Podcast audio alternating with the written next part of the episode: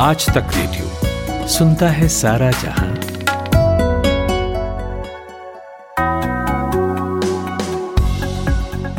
Good morning. आज है 6 अक्टूबर। आज तक रेडियो पर आप सुन रहे हैं देश का पहला मॉर्निंग न्यूज पॉडकास्ट आज का दिन। मेरा नाम है अमन गुप्ता। रोज की तरह अगले आधे घंटे मैं रहूंगा आपके साथ और हम सुनेंगे ताज़ा खबरें, 3 बड़ी न्यूज़ पर गहरे एनालिसिस, देश विदेश में छपे अखबारों का हाल और साथ ही हिस्ट्री में आज के दिन की इम्पोर्टेंस। तो चलिए आपको बता देता हूँ कौन सी 3 खबरों का एक्सपर्ट्स के साथ हम एनालिसिस करने वाले हैं। सबसे पहले बात करेंगे हाथरस मामले की। यहाँ उत्तर प्रदेश पुलिस ने जाति के आधार पर दंगे भड़काने की एक अंतर्राष्ट्रीय साजिश का खुलासा किया है। हाथरस के चंदपा थाने में एक और एफआईआर दर्ज की गई है जिसमें अज्ञातों के खिलाफ देशद्रोह जैसी धाराओं में मामला दर्ज हुआ है। इस केस में हर रोज कुछ न कुछ नया हो रहा है। वहीं पीड़िता के परिवार को न्याय की आस है। अब इस मामले में आगे क्या हो सकता है और कल हुई जीएसटी काउंसिल की बैठक में क्या बातें हुई, कंपनसेशन के विकल्पों पर असहमत राज्य आगे क्या करेंगे, इसके अलावा सुनिएगा JEE advance topper Chirag Falor से की गई खास बातचीत। फिलहाल वक्त है हेडलाइंस का। लेकर आई हैं माधुरी।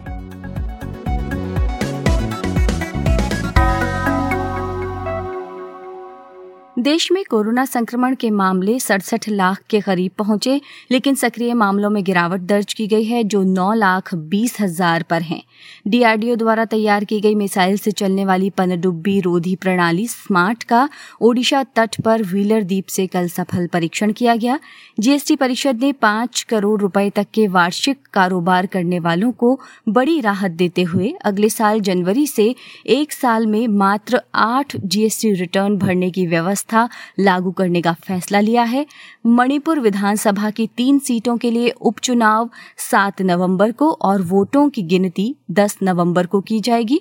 शिक्षा मंत्रालय के स्कूली शिक्षा विभाग ने स्कूलों को 15 अक्टूबर से खोले जाने को लेकर एक एसओपी जारी की है। Advocate A P Singh Hathras के आरोपियों का केस लड़ेंगे। वे निर्भया मामले में बलात्कारियों के वकील थे। और Delhi Capitals Royal Challengers Bengaluru को 59 रन से हराकर आईपीएल 13 की नंबर लिस्ट में शीर्ष पर पहुंच गई है।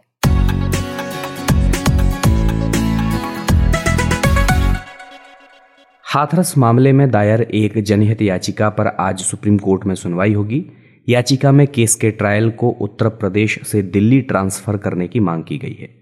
तर्क है कि उत्तर प्रदेश में मामले की जांच और सुनवाई निष्पक्ष नहीं हो पाएगी। यूपी पुलिस इस मामले में पहले ही अपने रवैयों को लेकर तीखी आलोचना झेल रही है।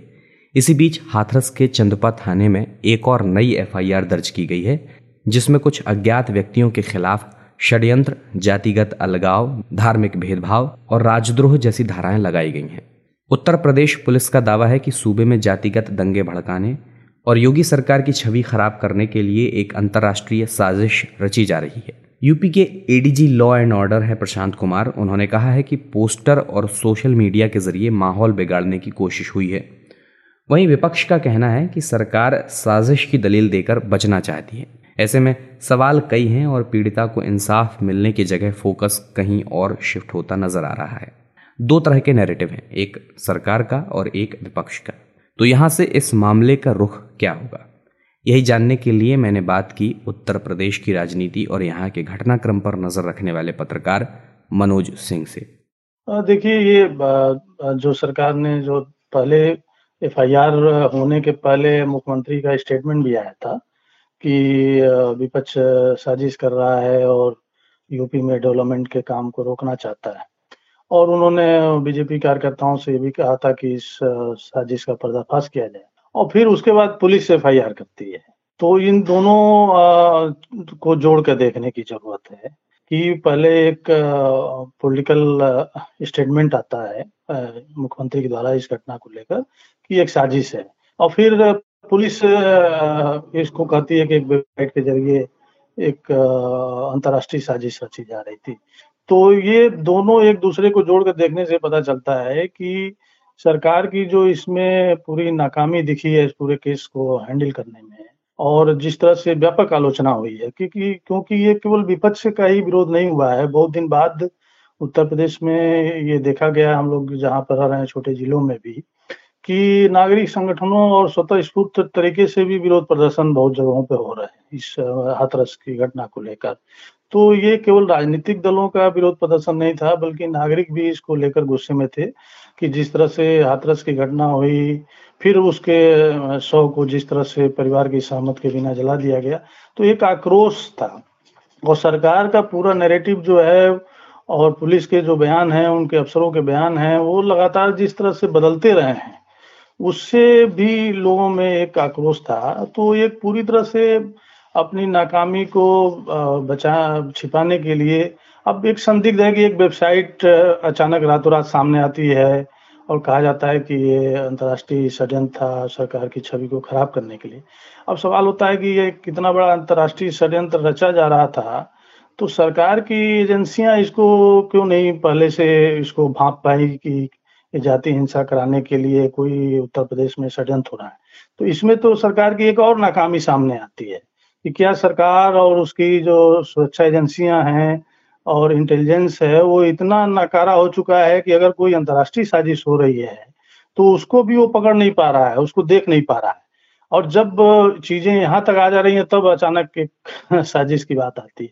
तो ये एक मतलब मुझे लगता है कि जो एक सरकार की जो एक इसमें फजीयत हुई है और एक व्यापक आलोचना हुई है और उसके लिए इसको जवाब देना मुश्किल हो रहा था, तो इसलिए उसको एक साजिश के तौर पर इसको प्रस्तुत करने से तो ये हम तो इसको इसी तौर पर देख पा रहे हैं। अच्छा मनोज जी, राजनीति अब इस घटना के जरिए कैसे करवट लेगी? देखिए, जैसे कि हम लोग काफी समय से देखते आ रहे हैं कि कई ऐसी घटनाओं में, चाहे वो रेप के केस भी हों और दूसरे की भी कई घटनाओं में, कि अंततः जो मामला होता है वहां से, मूल मामला जो है वहां से हटकर एक पोलराइज पॉलिटिक्स में वो बढ़ जाता है। इसका भी यही होना है कि उस लड़की के साथ क्या हुआ, उस परिवार के साथ जो अन्याय हुआ और वो इंसाफ जो होना चाहिए था, उसके बजाय ये एक अंतर्राष्ट्रीय साजिश और उसमें पीएफआई और फिर विपक्ष की राजनीति इसमें बढ़ जाएगा। और मूल जो मुद्दा है कि एक लड़की को इंसाफ दिलाने का, और इसके जरिए जो पूरे यूपी में भी जो रेप की और महिलाओं के साथ हिंसा की जो घटनाएं बढ़ रही हैं, उसको कैसे रोकें और उस पर सरकार की जो नाकामी रही है, क्योंकि ये पिछले 3 वर्षों में ये पहला घटना नहीं है। इसके पहले भी जो उन्नाव में हुआ और भी कई जगहों पर अभी, और इस घटना के बाद भी बलरामपुर में भी, महाराजगंज जिले में भी एक गैंग रेप की घटना है। तो ये रोज तो ये बहस का मुद्दा यहाँ से डाइवर्ट हो जाएगा और अब एक आरोप प्रत्यारोप, और फिर आप राजस्थान क्यों नहीं जा रहे हैं, तो छत्तीसगढ़ क्यों नहीं जा रहे हैं, और वो लोग फिर इसको उठाएंगे और मूल मसला जो है कहीं और चला जाएगा। और फिर दूसरी जो कुछ राजनीतिक दलों ने आशंका व्यक्त की है, स्टेटमेंट भी जारी किए हैं,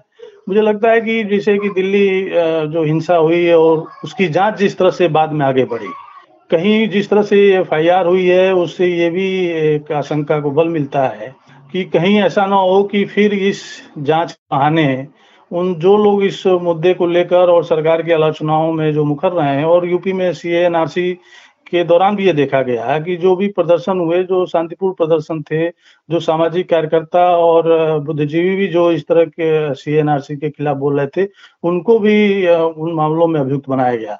तो इस मुद्दे पर भी जो लोग उखड़ रहे हैं, वो कहीं इस जांच के बहाने वो भी उनको गिरफ्त में लिया जाएगा। और जो यूपी सरकार पर जो एक आरोप लगता है कि वो किसी तरह के भी विरोध की आवाजों को कुचलना चाहती है, वो शायद एक फिर से एक इस केस के जरिए जो है वो देखने को मिलेगा। मुझे ये इस तरह का लग रहा है कि ये एक नया एक मामला बनेगा जिसमें विपक्ष और सरकार के बीच एक लंबे समय तक टकराव चलेगा। ये थे वरिष्ठ पत्रकार मनोज सिंह।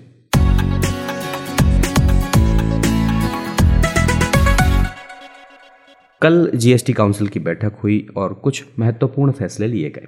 बैठक के बाद वित्त मंत्री निर्मला सीतारमण ने बताया कि राज्यों को 20,000 करोड़ रुपए का जीएसटी भुगतान कर दिया जाएगा। बीते रात तक ये भुगतान होना था और शायद है कि अब तक हो भी गया होगा। सीतारमण ने कहा कि बैठक में केंद्र के प्रस्ताव से 20 राज्य सहमत थे, लेकिन कुछ राज्यों ने प्रस्ताव को ठुकरा दिया। एक तरह से कहा जाए तो इस बैठक में भी जीएसटी मुआवजा का जो मुद्दा था वो सुलझ नहीं पाया। आगे जो बैठक होगी उसमें फिर से अनसुलझे मुद्दों पर बात होगी। साथ ही इस बैठक में एक ऐसा भी निर्णय लिया गया है जो इशारा करता है कि मौजूदा मंदी लंबी खिंच सकती है। तो कैसी रही जीएसटी काउंसिल की बैठक? क्या कुछ काम निकला? आगे क्या होगी असहमत राज्यों की रणनीति? यही समझने के लिए मैंने बात की आर्थिक मामलों के जानकार और इंडिया टुडे पत्रिका के एडिटर अंशुमान तिवारी से। जीएसटी काउंसिल की इस बैठक से पहले जो राजनीतिक विवाद शुरू हुआ था काउंसिल में कंपनसेशन को लेकर, क्योंकि जीएसटी काउंसिल में राज्यों और केंद्र के बीच जो सहमति बनी थी उसके मुताबिक राज्यों को जितना नुकसान होना था उसकी पूरी भरपाई केंद्र सरकार को अपने खाते से, अपने बजट से करनी थी, जिसके लिए कंपनसेशन सेस लगाया जाता है। और उस पर केंद्र सरकार ने पिछली बार मना कर दिया था और कहा था कि एक्ट ऑफ गॉड है, अर्थव्यवस्था में स्थितियाँ खराब हैं लॉकडाउन के कारण और इसलिए वो पैसा वापस नहीं दिया जा सकता, इसके बदले राज्यों को कर्ज लेने की छूट है। केंद्र सरकार रिजर्व बैंक से कर्ज दिलवाने की बात करेगी, जिस पर ज्यादातर राज्य सहमत नहीं थे जो कि कांग्रेस शासित राज्य हैं, जबकि भाजपा शासित राज्यों ने इस बात को स्वीकार कर लिया था। इसी फार्मूले पर फैसला होना था जो नहीं हो सका। केंद्र और राज्यों के बीच काफी टकराव और गहरा टकराव हुआ। उसके बाद एक बड़ा फैसला जो हुआ जो महत्वपूर्ण है वो ये कि जीएसटी पर जो कंपेंसेशन सेस लगाया गया है उसे 2022 के बाद आगे तक बढ़ा दिया जाएगा। इसे समझना जरूरी है। कंपेंसेशन सेस इसलिए लगाया गया था कि जीएसटी में जो दरें कम की गई थी उसके बाद राज्यों को नुकसान होने का खतरा था। जो गारंटी केंद्र सरकार ने दी थी उसकी भरपाई के लिए तत्कालीन वित्त मंत्री अरुण जेटली ने टैक्स पर टैक्स लगा दिया था। ये जीएसटी की भावना का बिल्कुल विपरीत था। जीएसटी में टैक्स कम किए गए थे पर इसमें जीएसटी के ऊपर एक सेस लगा दिया गया था। इस सेस की अवधि 2022 तक थी, जिसे अब आगे बढ़ा दिया गया है। कब तक बढ़ाया गया है यह बाद में तय किया जाएगा। इस बात का संकेत है कि भारतीय अर्थव्यवस्था में मंदी थोड़े लंबे समय तक जारी रह सकती है और राज्य सरकार और केंद्र सरकारों को राजस्व में अच्छी रिकवरी की उम्मीद नहीं है। तो ये फैसला था। जो विवाद हुआ उस पर कोई निर्णय नहीं हुआ, बल्कि कई सारे राज्यों ने मांग की कि जीएसटी काउंसिल के अंदर एक विवाद निस्तारण ट्रिब्यूनल बनाया जाए, डिस्प्यूट सेटलमेंट ट्रिब्यूनल बनाया जाए, जिस पर केंद्र सरकार ने इनकार कर दिया और कई सारे और जो भाजपा शासित राज्य थे उन्होंने उसको समर्थन नहीं दिया। अब ये 10 राज्य जो है इसमें है वो पूरा कंपेंसेशन मांग रहे हैं इस साल का, जो कि जीएसटी कानून के तहत उन्हें मिलने वाला है। अब शायद अगली बैठक 2 हफ्ते बाद होगी, तब ये स्पष्ट होगा कि क्या होने वाला है। क्या केंद्र सरकार राज्यों को मना पाएगी? फिर ये विवाद जीएसटी काउंसिल के बाहर निकलकर आगे तक जाएगा। अंशुमान जी, ऐसे में जो राज्यों का बकाया है उसका क्या होगा? क्योंकि मंदी का दौर है और राज्यों के पास पैसा नहीं है, मामला खिंचता जा रहा है। कोई विकल्प नहीं, क्योंकि केंद्र सरकार ने अपने हाथ खड़े कर दिए। केंद्र सरकार जो आईजीएसटी का जो कुछ पुराना बकाया था उसे चुकाने की बात कही, लेकिन जो शॉर्टफॉल है जीएसटी कलेक्शन में वो करीब 2.35 लाख करोड़ रुपए का है और इसे पूरा करना संभव नहीं है। तो इसलिए राज्य सरकारों को कर्ज लेने के अलावा उनके सामने कोई विकल्प नहीं होगा। पर क्या टकराव इस स्थिति तक पहुंचेगा कि जीएसटी काउंसिल में सहमति पूरी तरह ध्वस्त हो जाएगी, जीएसटी के एग्जिस्टेंस पर सवाल उठेंगे, या राज्य सरकारें कोई दूसरा रास्ता चुनेंगी और जीएसटी काउंसिल के कानून के तहत वो अदालत जाएंगी? ये सारी चीजें अभी स्पष्ट नहीं है। लेकिन जिस तरीके की मोर्चेबंदी जीएसटी काउंसिल में दिखाई दी है, जहां पर हम आज से 2 साल पहले तक ये सुनते थे कि बड़े पैमाने पर राज्यों और केंद्र के बीच सहमति है, जिसे एक नया कोऑपरेटिव फेडरलिज्म कहा गया था, एक सहकारी संघवाद कहा गया था, वो टूट चुका है। अब फैसला आगे क्या होगा ये जीएसटी काउंसिल की अगली बैठक में ही तय होगा। केंद्र सरकार कुछ और रियायतें देगी, क्या कहीं से संसाधन जुटाने की कोशिश करेगी, ये सारी चीज स्पष्ट नहीं हो पाई। अच्छा अंशुमान जी, इस मसले पर राज्यों का अलग अलग वेटेज है या सबको समान अधिकार है? अंदर खाने में ये फैसला कैसे होता है? जीएसटी काउंसिल में तो मेजॉरिटी से फैसला होता है, सारे राज्य उसके सदस्य हैं। काउंसिल जो टैक्स का में कंपेंसेशन मिलना है वो उसका एक फार्मूला अलग से है कि जिस राज्य का जितना कंट्रीब्यूशन होता है उस हिसाब से उसे कंपेंसेशन मिलता है। पर जीएसटी काउंसिल के अंदर जो फैसला है वो तो वोट से होता है। और अभी भी जीएसटी काउंसिल में हालांकि विपक्ष के राज्यों की संख्या बढ़ती चली जा रही है। ये स्थिति पहले काफी हद तक भारतीय जनता पार्टी शासित राज्यों के पक्ष में थी, लेकिन अब जीएसटी काउंसिल का संतुलन बराबर हो गया है, एक तरफा नहीं बचा है और इसलिए जीएसटी काउंसिल में फैसले नहीं हो पाए। और आज जीएसटी काउंसिल की बैठक इस तरह से खत्म हुई, जहां जो अनिश्चय की स्थिति में और अनिर्णय की स्थिति में थी। और दूसरी एक महत्वपूर्ण बात यह है कि विपक्ष के पास कई बड़े राज्य हैं, जो राज्य जीएसटी के में बड़ा योगदान करते हैं। वो मैन्युफैक्चरिंग राज्य हैं, खासतौर से महाराष्ट्र है या राजस्थान है, ऐसे राज्य हैं जहां से बड़े पैमाने पर टैक्स आता है। तो इसलिए अब जीएसटी काउंसिल का जो पूरा राजनीतिक संतुलन है वो पेचीदा हो गया है। ये थे आर्थिक मामलों के जानकार और इंडिया टुडे हिंदी पत्रिका के एडिटर अंशुमान तिवारी। आज तक रेडियो अब सुनिए आज तक की मोबाइल एप्लीकेशन पर भी। प्ले स्टोर से आज तक की मोबाइल ऐप डाउनलोड करें। ऐप में आपको सबसे ऊपर राइट साइड में 3 आइकन दिखेंगे, उनमें से एक जो सबसे बीच में है वो है आज तक रेडियो का आइकन। तो उसे उंगली से ज़रा सा छू दीजिए और खुल जाएगा हमारा पिटारा, जिसमें क्या है, न्यूज़ तो हर जगह है पर हमारे यहाँ न्यूज़ है सही कॉन्टेक्स्ट के साथ।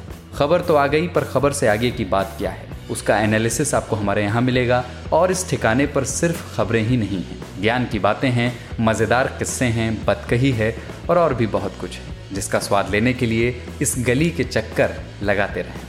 आज तक रेडियो कहते हैं इसे, सुनता है सारा जहां। कल इंजीनियरिंग के लिए होने वाले जॉइंट एंट्रेंस एग्ज़ाम यानी जेईई एडवांस के नतीजे आ गए हैं और इसमें चिराग फलोर ने टॉप किया है, यानी उनकी ऑल इंडिया रैंक 1 आई है। चिराग आईआईटी बॉम्बे जोन से आते हैं। वहीं लड़कियों में कनिष्का मित्तल अव्वल रही हैं, उनकी ऑल इंडिया रैंक 17 आई है। इस बार परीक्षा में कुल 1,50,838 उम्मीदवारों ने हिस्सा लिया। All India first ranker Chirag Falor से हमारी सहयोगी साक्षी ने बात की। चिराग ने इस बातचीत के दौरान अपने अचीवमेंट्स और तैयारियों के बारे में विस्तार से बताया है, सुनिए। रिजल्ट देख के तो अलग फीलिंग आ रही है। अभी तक भरोसा नहीं हुआ है कि सच में फर्स्ट रैंक आई है। ओके। और अभी तक सोच ही रहा हूँ कि इतने सारे कॉल्स आ रहे हैं तो थोड़ा बहुत कंफ्यूज हूँ मैं, अच्छे से खुद का रिजल्ट भी नहीं देख पाया हूँ। अच्छा, न्यूज से ही पता चला है शायद मेरी माँ। अच्छा, तो चिराग आपने इस रिजल्ट लाने के लिए तैयारी किस तरह से की थी, क्या कुछ स्पेशल था? हाँ, मैंने तैयारी जल्दी शुरू कर दी थी। जैसे मैं 9th में आकाश में एडमिशन ले लिया था। अच्छा अच्छा। और फिर उधर के टीचर्स ने मैं 11th-12th का सिलेबस मुझे 10th तक पढ़ा दिया था, बेसिक कॉन्सेप्ट्स। और फिर मैं दिल्ली में आ गया था फोकस होने के लिए। अच्छा, मतलब आपको कोई ड्रॉप व्रॉप तो नहीं लेना पड़ा ना इस चीज के लिए, आप लगातार तैयारी करते रहे? हाँ, लगातार करते रहा। ओके, तो जैसे आजकल इतने सारे बैरियर्स आते हैं, स्टूडेंट्स के दिमाग डाइवर्ट होते हैं, फोन है, ऐप है, आपने किस तरह से मैनेज किया अपनी पढ़ाई पर इतना टेंशन रखना? हाँ, तो पहले तो मैंने अपने मोबाइल को, स्मार्टफोन नहीं था मेरे पास एक नॉर्मल फोन ही था जिससे बस कॉल कर सकते हैं। Okay. और मैं सोशल मीडिया अकाउंट में डीएक्टिवेट कर दिए थे 2 साल के लिए। जी, अच्छा। और डिस्ट्रैक्ट इसलिए होते हैं क्योंकि हम बोर हो जाते हैं एक ही चीज पढ़ के। तो मैं इतने सारे एग्जाम देता था कि ये पढ़ना फिर वो पढ़ना, तो वो मोनोटोनसिटी ब्रेक हो जाती थी। तो और फिर डिस्ट्रैक्शन के बहाने नहीं मिलते थे कि अब इतना पढ़ लिया तो कुछ और इंटरेस्ट आता रहता होगा दूसरी चीज। ओके, अच्छा, तो अब आगे के आपके प्लान्स क्या हैं, किस तरफ रुख करेंगे आप इसके बाद? अभी तो मैं फिजिक्स में बैचलर ऑफ साइंस करना चाहूंगा और इसके बाद एस्ट्रोफिजिक्स में पीएचडी करना चाहूंगा। अच्छा, जो ये पूरे प्रिपरेशन के दौरान आपका सपोर्ट सिस्टम कौन था, किसके साथ आप ज्यादा जुड़े हुए थे इस दौरान? तो मैं 11th-12th में तो हॉस्टल में था दिल्ली में। Okay. तो उधर जो मेरे दोस्त थे जो मतलब वो भी बहुत अच्छे खासे कैपेबल थे, तो उनके साथ कम्पीट करने में इन हेल्दी कंपटीशन और मतलब उनके साथ ही अगर कुछ भी प्रॉब्लम होती तो उनके साथ शेयर कर लेता था, कभी मम्मी पापा को कॉल कर देता था। तो क्लोज फ्रेंड ग्रुप ज्यादा इम्पोर्टेंट हो सकता है, मतलब फ्रेंड्स। हाँ। अच्छा, और खाली समय में आप क्या करना पसंद करते हैं, मतलब पढ़ाई के अलावा आपकी क्या हॉबीज है? अगर टाइम मिलता है, एक रात फ्री होती है, तो मैं स्टार गेजिंग के लिए चले जाता हूँ टेरेस पे, और फिर टेलीस्कोप से मैं तारे देखता हूँ और कहीं पे पूरी रात ही भर देखता रहता हूँ। वाह, ये तो बहुत इंटरेस्टिंग है यार। अच्छा, तो बस जाते जाते आपसे यही पूछूंगी कि बाकी स्टूडेंट्स जो ऐसी और एग्जाम के लिए प्रिपरेशन कर रहे हैं, कंपटीशन की तैयारियां कर रहे हैं, उसको चिराग की तरफ से क्या टिप होगी, आप उनको क्या कहना चाहेंगे? मैं कहना चाहूंगा कि अगर जल्दी स्टार्ट कर रहे हो, जल्दी स्टार्ट करना चाहिए, वैसे तो बहुत एडवांटेज होता है।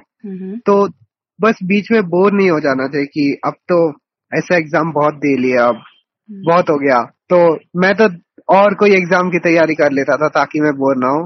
पर ट्राई करना चाहिए कि इससे हम फेड अप ना हो जाए, जेईई एडवांस की तैयारी से एकदम वो जोश मेंटेन रहे। हाँ, मतलब एग्जाम्स देते रहना चाहिए, है ना? इससे बोर नहीं हो जाना चाहिए बस। चलिए, मेरे तो दूसरे एग्जाम डिस्ट्रैक्शन जैसे ही थे, मैं फोकस कर सकता था पढ़ाई में कि ताकि आप पढ़ते रहे, मतलब कहीं और डिस्ट्रैक्शन ना हो, इसलिए आप एग्जाम्स देते रहते थे। हाँ, चलिए, बहुत बहुत धन्यवाद आपका आज तक रेडियो से बात करने के लिए।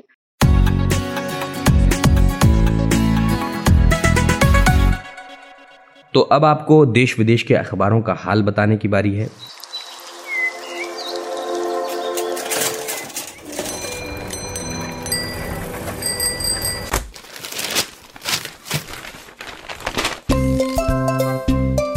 आज के अखबार, आज के अखबार। और मैंने माधुरी को फोन मिला लिया है। माधुरी, कैसी हैं आप? अच्छा बताइए, हमारे यहाँ के अखबारों में आज क्या क्या सुर्खियाँ हैं? जी अमन, मैं एकदम बढ़िया हूँ और अखबार देख रही हूँ। जेईई एडवांस्ड के नतीजे, 15 अक्टूबर से स्कूल खोले जाने और जीएसटी परिषद की बैठक जैसे मुद्दे आज अखबार में छाए हुए हैं। हिंदुस्तान हिंदी देख रही हूँ अमन, एक समाचार है वायुसेना प्रमुख आरकेएस भदौरिया की प्रेस कॉन्फ्रेंस को लेकर। उन्होंने कहा कि दोहरे मंच पर जंग को तैयार, सरहद पर हमारी क्षमताएं ज्यादा बेहतर। उन्होंने एलओसी और एलएसी दोनों पर ही चलने वाले तनाव को लेकर ये बात कही। जनसत्ता इस पर लिखता है, चीन की हर चुनौती से निपट सकते हैं हम, वायुसेना प्रमुख। हिंदुस्तान टाइम्स इस पर कहता है, China can't get better India in any conflict. Indian Express इस पर लिखता है, लगभग एक जैसी सुर्खी है, was prepared for strike after Galwan, China can't get the better of us. इसके साथ ही एक दूसरी खबर बिल्कुल पास ही है, मोदी और Xi Jinping at BRICS table in November, first meet since stand of. Stand of जब से चल रहा है उसके बाद पहली मीटिंग में ये दोनों साथ में होंगे। 17 नवंबर को ब्रिक्स बैठक होगी, उसका जिक्र है। अमर उजाला में सुर्खी है, देश भर में 15 से खुलेंगे स्कूल, शुरू में टेस्ट न हाजिरी, आयोजन भी नहीं होंगे। अभिभावकों की लिखित सहमति जरूरी होगी, अन्यथा जब तक चाहे ऑनलाइन पढ़ाई जारी रखनी होगी। शिक्षा मंत्रालय ने कल ये घोषणा की। पास ही में जेईई एडवांस्ड में पुणे के चिराग अव्वल रहे, ये खबर है। बालिकाओं में शीर्ष पर रही कनिष्का की भी तस्वीर छापी है। जी जी माधुरी, और हमारी साथी जो साक्षी हैं उन्होंने चिराग से बात भी की है, उन्होंने अपनी तैयारियों और अचीवमेंट्स के बारे में बताया है। और अगली खबर मैं आपको दैनिक भास्कर से बता रहा हूँ। इसमें लोन मोरेटोरियम का जो मामला था, ब्याज पर ब्याज माफी का, उस पर सुप्रीम कोर्ट ने सुनवाई 13 अक्टूबर तक के लिए टाल दी है। केंद्र सरकार ने जो हलफनामा दाखिल किया था सुप्रीम कोर्ट में, उसके लिए सुप्रीम कोर्ट ने ये कहा है कि वो संतोषजनक नहीं है और केंद्र नए सिरे से एक हलफनामा दाखिल करे। 1 हफ्ते का के लिए समय दिया गया है और कोर्ट ने ये कहा है कि अगर आप ब्याज माफ करेंगे तो ये कहना सिर्फ काफी नहीं है, ये बताइए कि कैसे करेंगे। बैंक से भी बड़े कड़ाई से सवाल सुप्रीम कोर्ट ने पूछे हैं। कहा है कि पहले आप लोग 2 लाख करोड़ का बोझ पड़ने की बात कह रहे थे, अब 6 लाख करोड़ के बोझ पड़ने की बात कह रहे हैं। तो माननीय सुप्रीम कोर्ट ने साफ तौर पर पूछा है कि ये आकलन आपने किस तौर पर किया है, किस आधार पर किया है, ये बताइए। जी अमन, जनसत्ता देख रही हूँ। हाथरस कांड को लेकर एक खबर है, यूपी सरकार की छवि बिगाड़ने का आरोप। ये योगी आदित्यनाथ जो मुख्यमंत्री हैं यूपी के, उन्होंने बयान दिया है, उसको हेडलाइन बनाया है। इसके साथ ही लिखा है कि जातीय हिंसा भड़काने की साजिश में 21 मामले दर्ज, यूपी के चंदपा थाने में मामला दर्ज किए गए हैं। इसके साथ ही विदेश मंत्रालय ने संयुक्त राष्ट्र संघ की इस घटना पर की गई टिप्पणी पर कहा है कि ये गैर जरूरी टिप्पणी है, किसी भी बाहरी एजेंसी की टिप्पणी को नजरअंदाज करना उचित होगा। इंडियन एक्सप्रेस ने गांव की तस्वीर छापी है जिसमें गांव पुलिस छावनी सा दिख रहा है। जी माधुरी, आपने ये हाथरस मामले से जुड़ी खबर बताई और दुष्कर्म से जुड़ा हुआ मामला है। दुष्कर्म से जुड़ी ही एक और खबर मैं देख रहा हूँ और ये जनसत्ता की एंकर स्टोरी है। इस पर हेडिंग लगाई गई है कि बलात्कार की शिकायत दर्ज कराने यूपी से नागपुर जाना पड़ा। अब ये देखिए हमारी प्रशासन व्यवस्था की बदहाली कि यहाँ पर लखनऊ में एक 22 साल की लड़की के साथ बलात्कार होता है। उसको कुछ लोग जो उसके साथ बलात्कार के आरोपी हैं वो उसको धमकी देते हैं कि पुलिस के पास मत जाना, और इसी धमकी की वजह से उस बेचारी लड़की को 800 किलोमीटर दूर नागपुर जाना पड़ा और 0 FIR दर्ज करानी पड़ी। जी अमन, और जीएसटी मीटिंग की को लेकर भी हिंदुस्तान टाइम्स ने लिखा है, stalemate persist after states rebuff centre's GST offer. गतिरोध अभी भी बरकरार है, राज्यों को केंद्र सरकार का जीएसटी ऑफर मंजूर नहीं है। अगली मीटिंग 12 अक्टूबर को होगी। इंडियन एक्सप्रेस कहता है, GST deadlock, opposition state rejects compensation plan. Jansatta इस पर लिखता है कि जीएसटी की क्षतिपूर्ति के लिए जारी किए गए 20,000 करोड़ रुपए और अगली किस्त अगले हफ्ते जारी करेंगे 24,000 करोड़ रुपए की। अमेरिकन प्रेसिडेंट डोनाल्ड ट्रंप की हॉस्पिटल से जॉय राइड की तस्वीरें इंडियन एक्सप्रेस और हिंदुस्तान टाइम्स के फ्रंट पेज पर हैं। इसके साथ ही हिंदुस्तान हिंदी में एक खबर है, चिकित्सा क्षेत्र में नोबेल प्राइज की घोषणा की। हेपेटाइटिस सी का वायरस खोजने वाले इन 3 वैज्ञानिकों को नोबेल मिला है। इसमें 2 अमेरिकन साइंटिस्ट हैं, हार्वे जे ऑल्टर और चार्ल्स एम राइस, और ब्रिटिश वैज्ञानिक हैं माइकल हफ्टन। इन तीनों को संयुक्त नोबेल मिला है। जी माधुरी, 2 और खबरें मैं आपको बताता हूँ। कई और अखबारों में हैं ये खबरें, लेकिन मैं जनसत्ता से पढ़ रहा हूँ। इसके बाद आप विदेशी खबरों का रुख कीजिएगा। तो एक खबर ये है कि यूपी में 13 मेडिकल कॉलेज बनाने की योजना है। स्वास्थ्य मंत्री डॉक्टर हर्षवर्धन ने ये बात कही है।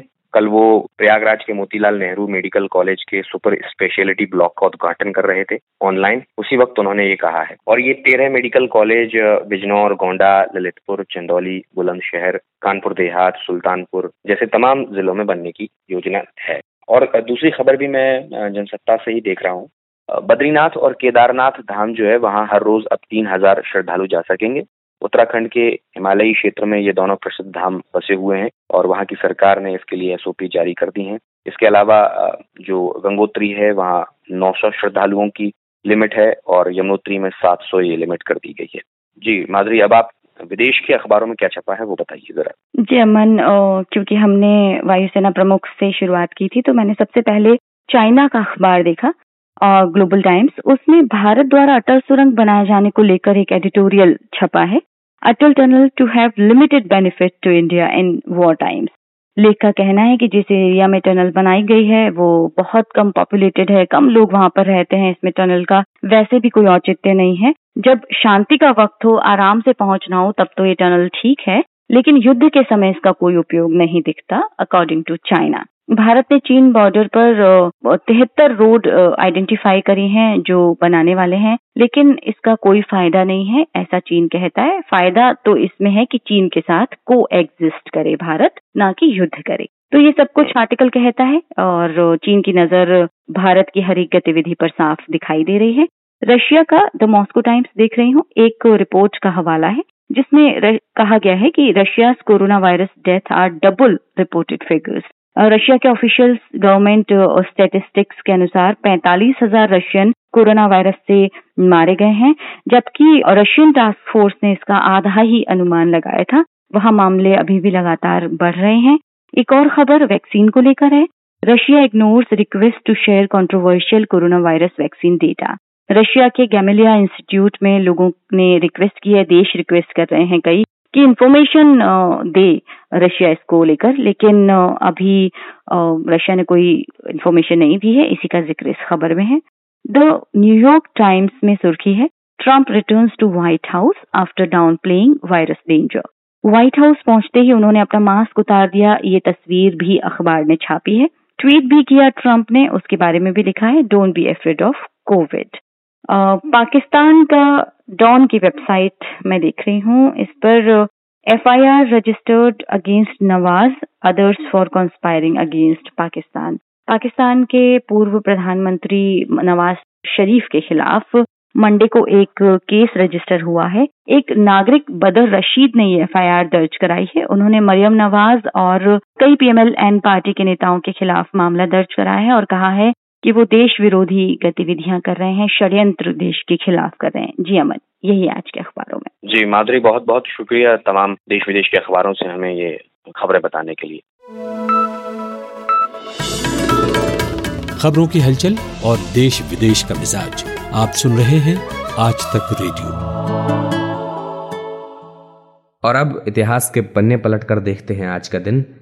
तो आज ही के दिन 1860 में भारतीय दंड संहिता कानून पारित हुआ था। 1 जनवरी 1862 से ये लागू हुआ था।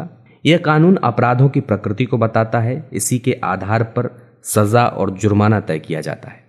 2006 में इसी दिन लेबनान में लगे शांति रक्षकों को संयुक्त राष्ट्र ने बल प्रयोग करने का अधिकार दिया था। और आज हिंदुस्तानी आवाम मोर्चा के अध्यक्ष जीतन राम मांझी का जन्मदिन है, वे 76 साल के हो गए हैं। अब बाय बाय कहने का टाइम है, कल फिर मुलाकात होगी। शो की साउंड मिक्सिंग की है सचिन द्विवेदी ने। उनका काम ये होता है कि बीच बीच में आप जो म्यूज़िक सुनते हैं वो भी बजता रहे और मेरी आवाज़ आप तक बिना इंटरप्शन के पहुंचती रहे। इस शो के प्रोड्यूसर थे ऋतुराज। ये जो सारी खबरें आपने सुनी, एनालिसिस सुने, ये सभी ऋतुराज इकट्ठा करते हैं और बड़ी मेहनत का काम है ये डिसाइड करना कि सुबह सुबह हम आपको आधे घंटे में क्या सुनाएं, क्या ना सुनाएं, जो आपके थोड़े कम काम का है। हम सभी को इजाज़त दीजिए। मेरा नाम अमन गुप्ता है। आपका दिन शुभ हो।